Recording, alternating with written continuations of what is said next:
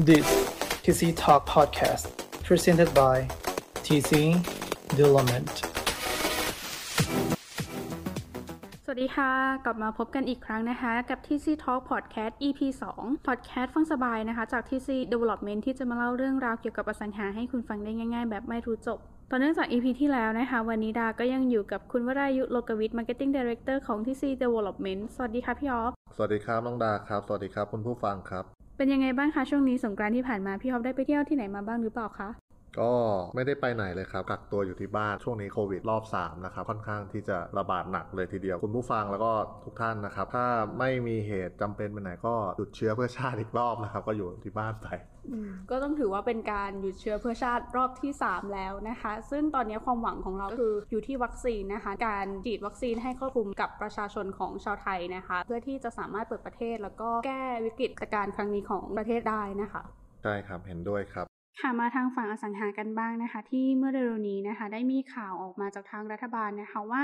กำลังอยู่ในการพิจารณาปรับแก้กฎหมายนะคะ ให้ชาวต่างชาติในเรื่องของการถือครองกรรมสิทธิ์ที่ดิน การถือครองกรรมสิทธิ์บ้านและอาคารชุด รวมถึงมีการปรับแก้กฎหมายเรื่องกฎระเบียบในการอำนวยความสะดวกต่อชาวต่างชาติ เพื่อดึงดูดให้ชาวต่างชาตินะคะ เข้ามาพักอาศัยแล้วก็ลงทุนในประเทศไทยมากขึ้น ซึ่งหลังจากข่าวนี้ออกมานะคะ ก็เป็นที่ฮือฮาในวงการอสังหา แล้วก็ประชาชนทั่วไปมากนะคะ โดยในวันนี้เราจะได้มีการพูดคุยกับพี่ออฟแล้วก็ทำความคิดเห็นกันในเรื่องนี้กันนะคะ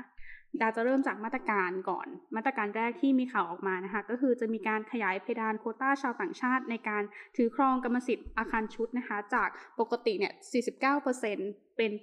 70-80%พี่ออฟมีความคิดเห็นยังไงบ้างคะ ก็สำหรับการเพิ่มสัดส่วนการซื้อและถือครองกรรมสิทธิ์นะครับของคอนโดมิเนียมสำหรับชาวต่างชาตินะครับให้ได้เกิน 49%เนี่ยจริง ๆ แล้วก็ถือว่าไม่ใช่เป็นเรื่องใหม่นะครับเพราะว่าในสมัยสักช่วงวิกฤตต้มยำกุ้งนะครับปี 40 เนี่ยเราก็ได้มีการเสนอกฎหมาย อันเนี้ยลักษณะเดียวกันเนี่ยครับ มาแล้วนะครับ แต่ตอนนั้นเนี่ยก็มีการใช้กฎหมายเนี่ยเพียงแค่ 5 ปีนะครับ แต่ก็ไม่ได้มีตัวเลขที่ชัดเจนว่ามีสัดส่วนของต่างชาติที่ถือครองเกิน 49%นะครับสำหรับในส่วนนี้นะครับ ส่วนตัวนะครับพี่มองว่าก็ถือว่าเป็นเรื่องที่ดีนะครับสำหรับในการเพิ่มโคต้าของชาวต่างชาติที่ซื้อคอนโดได้มากขึ้นนะครับ อาจจะเป็น 70-80%แต่อาจจะต้องระบุให้ชัดเจนนะครับว่าสัดส่วนที่เกินจาก 49%เนี่ยจะต้องไม่มีสิทธิ์ลงคะแนนเสียงใดๆในอาคารชุดนะครับในการประชุมนิติบุคคลก็ดี แล้วก็จะต้องไม่สามารถรวมตัวกันเพื่อนำที่ดินไปใช้ประโยชน์อย่างอื่นได้นะครับและหากจะต้องขายต่อเนี่ยอาจจะต้องมีข้อกำหนดลงไปว่า ต้องขายต่อให้คนไทยเท่านั้นนะครับเพื่อป้องกันปัญหาที่จะเกิดขึ้นในอนาคตนะครับหรืออาจจะระบุไปเลยว่า ห้ามขายภายใน 5 ปี แต่ทั้งนี้ทั้งนั้นก็อาจจะต้องไปพิจารณาอีกทีว่า โซนไหนทำเลใดที่น่าจะเป็นโซนที่พิจารณาในการปรับสัดส่วนเพิ่มเติมนะครับ อันนี้ก็ต้องไปดูรายละเอียดกันอีกทีหนึ่งครับผม จริงๆ นอกจากส่วนของโคต้าที่บอกมานะคะ ว่าจะสามารถปรับขึ้นเป็น 70-80%เนี่ยข้อกังวลที่เราอาจจะเคยได้ยินกันมาว่าที่เซี่ยงไฮ้นะคะ ซึ่งถือว่าเป็นเมืองเปิดประเทศของประเทศจีนนะคะทำให้มีชาวต่างชาติเนี่ยอยู่มาก แล้วก็มีโคต้าของชาวต่างชาติเนี่ยพอมีอยู่มากๆเนี่ยค่ะเขาก็เลยมีกฎข้อห้ามว่าห้ามคนจีนเข้า ซึ่งทำให้ชาวจีนในที่อยู่ณตรงนั้นก็ความรู้สึกแย่นะคะ แล้วก็รวมถึงถ้าไทยอะมีกฎนั้นออกมาในส่วนของนิติบุคคลอะก็น่าจะต้องรู้สึกแย่มากๆเหมือนกันนะคะ เพราะฉะนั้นก็เลยน่าจะต้องมีการกำหนดนะคะว่าในส่วนของโคต้าที่เกิน 49%มาเนี่ยจะต้องไม่มีสิทธิ์โหวตในที่ประชุมของนิติบุคคล แล้วก็นอกจากที่ที่พี่ออฟบอกมาค่ะว่าในส่วนของมาตรการนี้น่าจะต้องช่วยของภาคอสังหาพวกผู้ประกอบการแล้วนะคะ แล้วประชาชนทั่วไปอะค่ะ จะได้รับข้อดียังไงจากส่วนของมาตรการนี้ค่ะ อื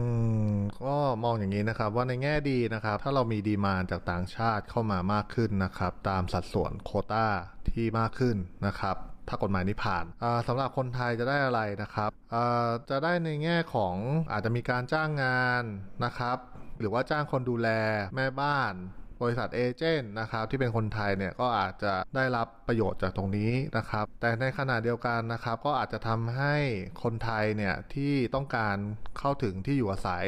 ในเมืองนะครับก็อาจจะทำได้ยากขึ้น เนื่องจากมีสัดส่วนโคต้าของต่างชาติเพิ่มเข้ามานะครับ ซึ่งเราอาจจะต้องมีเงื่อนไขหรือว่าข้อเสนอที่จะกระตุ้นสำหรับภาคอสังหาในส่วนของคนไทยด้วยนะครับ ว่าในส่วนของ LTV นะครับยังจะบังคับใช้ต่อเหมือนเดิมหรือเปล่านะครับ หรือว่าจะสามารถพักหรือว่ายกเลิกไปเลยนะครับ ให้มันสอดคล้องกับช่วงเวลาที่เราบังคับใช้กฎหมายสำหรับชาวต่างชาตินะครับ ในส่วนที่ 2 คือการปรับลดเพดานค่าโอน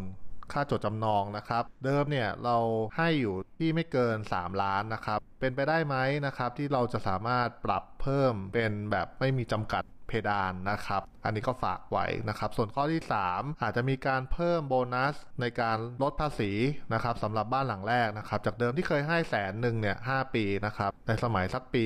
58 นะครับ รอบนี้เราอาจจะเพิ่มโบนัสนะครับเป็น 2 0 0 0 0 0 บาท บังคับใช้ในช่วงเดียวกันกับช่วงพีเรียดที่จะให้กับชาวต่างชาตินะครับ อันนี้ก็เป็นข้อเสนอที่อาจจะให้รัฐบาลพิจารณาดูนะครับเพื่อเป็นการกระตุ้นสำหรับต่างชาติก็ดีนะครับ แต่ก็อย่าลืมว่าคนไทยก็ต้องมีความต้องการในการมีที่อยู่อาศัยของตัวเองด้วยเช่นกันครับผม จากข้อกังวลตรงนี้นะคะ จริง ๆ แล้วอะตัวมาตรการนี้นะคะอาจจะต้องมีการคิดวิเคราะห์กันอีกทีหนึ่งอาจจะต้องถามประชาชนที่อยู่อาศัยนะคะ แล้วก็ชาวต่างชาติความคิดเห็นว่าความต้องการของเขาจริงๆอะคืออะไร แล้วก็อย่างที่พี่ออฟบอกอะค่ะว่าตัวมาตรการนะคะมันจะต้องมีรายละเอียดที่เป็นข้อกำหนดจริง ๆ อย่างเช่น ในเรื่องของโซนนิ่งการจำกัดพื้นที่อย่างที่เราศึกษาข้อมูลมา ไม่ใช่ชาวต่างชาติเขาจะอยากอยู่ในทุกพื้นที่ของกรุงเทพหรือว่าทุกจังหวัดของเรานะคะ อาจจะต้อง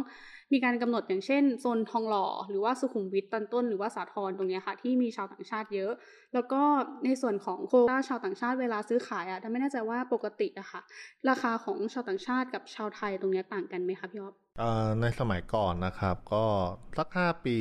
ที่แล้วนะครับ โดยประมาณเนี่ยก็มันก็จะมี 2 ราคานะครับ ราคาหนึ่งสำหรับคนไทย ราคาหนึ่งสำหรับชาวต่างชาตินะครับ แต่ในปัจจุบันเนี่ย เทคโนโลยีนะครับ ก็เข้ามา disrupt นะครับ พวกเว็บไซต์นะครับ การดูรีวิวต่างๆ หรือว่าสามารถการจองผ่านทางออนไลน์เนี่ยทำให้ราคาเนี่ยก็ในปัจจุบันเนี่ยก็ไม่ได้แตกต่างกันมากนะครับ แต่อาจจะมีเรื่องของส่วนลดนะครับ หรือว่า term payment นะครับ condition ที่อาจจะแตกต่างกันระหว่างลูกค้าคนไทยกับ ลูกค้าต่างชาตินะครับ ยกตัวอย่างเช่น ปกติเราอาจต้องมีถ้าเป็นคนไทยเราต้องมีการจ่ายดาว 10 เดือน 12 เดือน 24 เดือนนะครับ แต่ถ้าในส่วนของต่างชาติเนี่ยก็อาจจะจ่ายแค่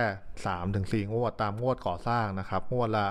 20%หรือถึง 25%เป็นอย่างน้อยนะครับสำหรับ ข้อเสนอการแก้กฎหมายชาวต่างชาติในในรอบนี้นะครับ ก็น่าจะส่งผลดีต่อราคาห้องชุดนะครับ โดยเฉพาะในย่านที่ชาวต่างชาติอยู่ โดยเฉพาะอย่างยิ่งในย่านของพระราม9รัชดาแห่งนี้นะครับว่าเมื่อมีความต้องการมากขึ้นเนี่ยราคาก็ต้องปรับสูงขึ้นเป็นธรรมดา แต่ทั้งนี้ทั้งนั้นก็อาจจะต้องรอข้อสรุปรายละเอียดอีกทีหนึ่งนะครับ ว่าสัดส่วนที่เหมาะสมนะครับ แล้วก็มีการแบ่งเป็นโซนเนี่ยตรงไหนบ้างที่ทางรัฐจะพิจารณานะครับ อาจจะต้องคอยติดตามกันอีกทีหนึ่งครับผมอืมถ้าอย่างนั้นก็คือต้องรอทางรัฐบาลสรุปรายละเอียดอีกครั้งหนึ่งนะคะ ว่าตัวมาตรการนี้จะเป็นยังไงค่ะมาต่อกันที่มาตรการที่2นะคะก็คือให้สิทธิ์ชาวต่างชาตินะคะ สามารถซื้อบ้านจัดสรรได้ในระดับราคานะคะ 10ถึง15 ล้านบ้านไม่เกิน 49%พี่อ๊อฟมีความคิดเห็นยังไงบ้างคะก็จริงๆอันนี้นะครับ เดิมเนี่ยเราก็มีกฎหมายที่ ชาวต่างชาติเนี่ยสามารถเป็นเจ้าของที่ดินนะครับ น้อยต้องซื้อในราคา 40 ล้านขึ้นไปนะครับ แล้วก็ได้รับการยินยอมจากรัฐมนตรีนะครับ ส่วนตัวนะครับคิดว่าในช่วงราคา 10 ถึง 15 ล้านเนี่ยที่ทางรัฐบาลต้องการจะผลักดันในการแก้กฎหมายเนี่ย อาจจะเป็น segment ที่ราคาต่ำเกินไปนะครับ ถ้าหากจะต้องมีการแก้ไขจริง ๆ ส่วนตัวมองว่าอาจจะต้องคัดเกรดนะครับ อาจจะต้องราคาต้องขยับไปจนถึง 30 ล้านขึ้นไปนะครับและอาจจะต้องแสดงหลักฐานวีซ่าในการประกอบธุรกิจใด ๆ นะครับ มันอาจจะต้องมีข้อกำหนดอะไรที่เพิ่มขึ้นหรืออาจจะมีการจำกัดเป็นโซนนะครับ เช่นโซน EC ก็ดีหรือว่า เซกเมนต์บ้านที่ราคาเนี่ย30ล้านขึ้นไป แล้วก็จำกัดระยะเวลาในการซื้อนะครับ เช่น 3-5 ปีนะครับอาจจะต้องมีการระบุไปว่าในช่วง 3-5 ปีเนี้ยคุณจะไม่มีการขายนะ ห้ามเปลี่ยนมือนะครับ เพื่อป้องกันการเก็งกำไรนะครับ แล้วก็หากคุณต้องการจะขายต่อเนี่ยอาจจะขายต่อให้กับคนท้องถิ่นก็คือคนไทยเท่านั้น จะไม่สามารถขายต่อให้กับคนต่างชาติได้นะครับ อันนี้น่าจะเป็นความคิดเห็นของทางพี่ครับโอเคค่ะ ถ้างั้นไปต่อกันที่มาตรการที่ 3 นะคะ ก็คือให้ชาวต่างชาตินะคะ สามารถเช่าที่ดินเนี่ยจากเดิม 30 ปีนะคะปรับเป็น 50 ปีบวก 40 ปี ก็คือระยะเวลารวมๆเนี่ยประมาณ 90 ปีพี่อ๊อฟมีความคิดเห็นยังไงบ้างคะ ก็จริงๆ อันนี้ก็ทุกอย่างนะครับ มันมีมันเคยมีการเสนอมาอยู่แล้วนะครับ ส่วนข้อดีของการปรับสัญญาเช่านะครับ จากเดิม 30 ปีเป็น 40 50 ปีนะครับ ก็อาจจะช่วยในเรื่องของโครงการที่เป็น Branded Resident หรือว่าที่ดินลิสโทในย่านใจกลางเมืองนะครับ ไม่ว่าจะเป็นด้านราชดำริพระรามสี่สีลม ลุมพินี หลังสวนอย่างเงี้ยครับ ก็อาจจะช่วยให้ลูกค้าต่างชาติเนี่ย มีความสนใจที่จะซื้อโครงการในย่านนั้นมากขึ้น แต่จริงๆก็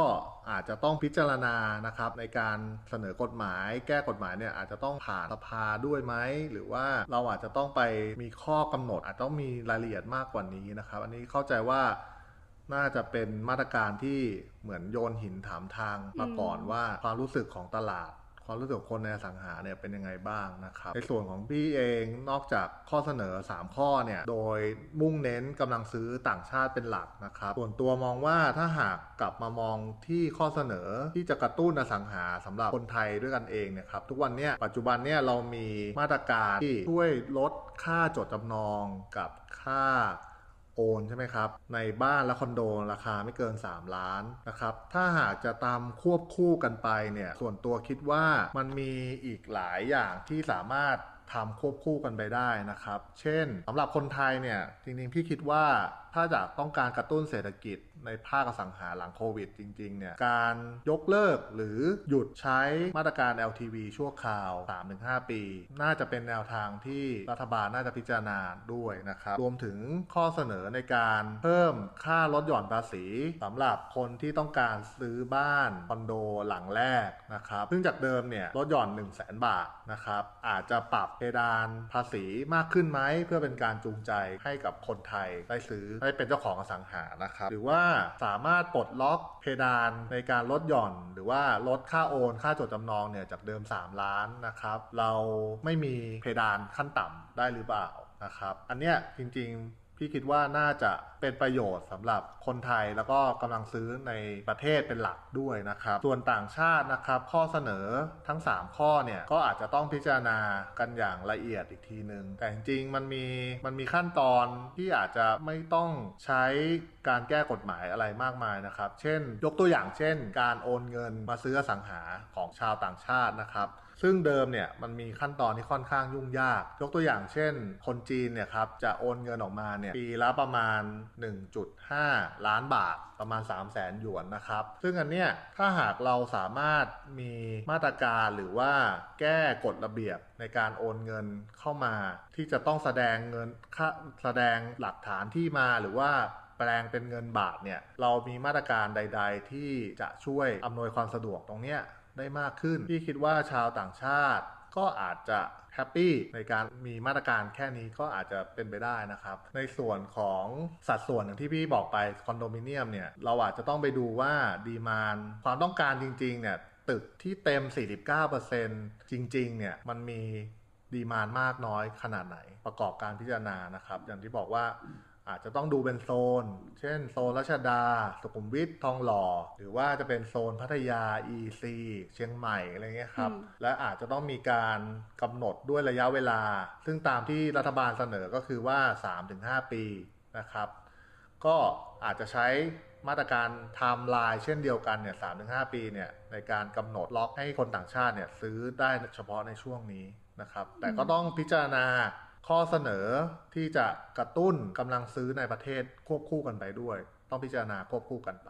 ครับอย่างที่พี่ออฟบอกมานะคะว่าตัวของมาตรการนี้นะคะ ยังจะต้องมีการคิดวิเคราะห์นะคะ ในส่วนของทางภาครัฐบาลอีกครั้งหนึ่งซึ่งตอนนี้น่าจะเป็นกำหนดการประมาณช่วงของปลายเดือนเมษายนนี้ใช่ไหมคะที่อาจจะต้องมีรายละเอียดออกมาให้เราทราบมากขึ้นและณตอนนั้นเนี่ยเราค่อยอาจจะต้องได้มีการกลับมาคุยกันอีกครั้งหนึ่ง คือเดิมเนี่ยครับก็เท่าที่ทราบมาว่าข่าวเนี่ยมันออกมาตั้งแต่ก่อนช่วงสงการนะครับก็เดิมเนี่ยทางรัฐบาลเนี่ยจะนำเข้าคลมในช่วงสัปดาห์สุดท้ายของเดือนเมษานนะครับแล้วคิดว่าหากไม่มีอะไรผิดพลาดเนี่ยเขาจะมีการประกาศใช้แก้กฎหมายเนี่ยประมาณสักไตรมาสสี่นะครับเพื่อที่จะรองรับสถานการณ์การเปิดประเทศ หลังจากที่เราฉีดวัคซีนแล้วต้อนรับคนต่างชาติเข้ามาอะไรเงี้ยครับ ซึ่งพอหลังจากที่เขาปล่อยข่าวออกไปเนี่ยก็มีกระแสที่ทั้งบวกและลบนะครับเขาอาจจะไปดูข้อเสนอตรงนี้อีกทีหนึ่งแล้วก็อาจจะต้องลงรายละเอียดออกมา เพิ่มเติมอีกทีหนึ่งว่าสุดท้ายแล้วข้อสรุปจะเป็นเช่นไรนะครับ โอเคค่ะ กลับมาอสังหาใกล้ๆกับเรากันบ้างนะคะ ก็คือได้ได้ข่าวว่าในส่วนของที่ดินที่เป็น Super Tower เก่าที่เรากำลังรอว่าจะเป็นโครงการอะไรตอนนี้ได้มีการเปลี่ยนมาเป็นสวนผักของกรุงเทพแล้วใช่ไหมคะ น่าจะชื่อ G Garden ใช่ไหมครับ ใช่ใช่ค่ะ ก็ระหว่างที่ก็ถือว่ามีพื้นที่สีเขียว เพิ่มที่ในใจกลางเมืองในย่านพระรามเก้าของเรานะครับ ก็เป็นจุดพักผ่อนแห่งใหม่ ก็ถ้าน้องดามีเวลาว่างก็ไปเดินเล่นดูได้ครับผม ได้ค่ะหลังจากที่เรากักตัวกันเรียบร้อยก่อนแล้วกันนะคะ แต่ว่าจริง ๆ แล้วเนี่ยนอกจากสวนผักของทางเซนทันยังจะมีพื้นที่สีเขียวอีกที่หนึ่งใช่ไหมคะ ที่ยังมีความน่าสนใจมากก็คือตัวของโครงการ One 9 Five อโศกพระรามเก้าของเรานั่นเองนะคะ ที่เห็นว่าตอนนี้พื้นที่ส่วนกลางเนี่ยกำลังมีการลงต้นไม้อยู่ใช่ไหมคะพี่อ๊อฟอ่าใช่ครับความคืบหน้าของโครงการเราก็ตอนนี้ชั้น 8 ก็ได้เริ่มที่เป็น main facility ของเราบริเวณสระว่ายน้ำนี่ครับก็ ได้มีการลงต้นไม้นะครับ งาน landscape ก็เริ่มเข้าละนะครับ ก็คิดว่าตามกำหนดการที่เรากำหนดแล้วเสร็จเนี่ยประมาณเดือนมีนาปี 65 เนี่ย ก็ยังอยู่ในไทม์ไลน์การก่อสร้างอยู่เหมือนเดิมนะครับ ครับผม สำหรับใครที่สนใจนะคะ ก็สามารถแวะเข้าไปดูห้องตัวอย่างจริงของโครงการนะคะ ได้ที่ sales gallery One 9 Five แต่ว่าตอนนี้นะคะทางโครงการได้มีการปรับเปลี่ยนเวลาทำการนะคะ จากเวลา 9 โมงถึง 6 โมงเย็นเป็นเวลา 10 โมงถึง 5 โมงเย็นของทุกวันนะคะ เพื่อลดความเสี่ยงในการแพร่เชื้อโควิด -19 นะคะ โดยสามารถโทรเข้าไปที่ sales gallery นะคะ เบอร์ 02 245 0999 เพื่อนัดเวลาเข้าชมโครงการแบบ private visit นะคะ หรือว่าหากไม่สะดวกเนี่ยก็จะสามารถชมห้องตัวอย่างผ่านทาง virtual tour แบบ 360 องศา ทางเว็บไซต์ one night com นะคะหรือ Facebook TC Development แล้วพบกันใหม่ใน EP ถัดไปนะคะสำหรับวันนี้นะคะ ต้องขอขอบคุณพี่ออฟที่ได้ให้เกียรติมาพูดคุยกับ TC Talk Podcast นะคะขอบคุณค่ะพี่ออฟครับ ขอบคุณครับ สวัสดีครับ ทุกท่านนะคะ สามารถติดตามการอัปเดต TC Talk Podcast ใน EP ถัดไปนะคะ ได้ที่ Facebook Line และ YouTube ของ TC Development รวมถึงสามารถรับฟังผ่านทาง Spotify ในชื่อรายการ TC Talk Podcast แล้วพบกันใหม่ใน EP หน้านะคะสำหรับวันนี้สวัสดีค่ะ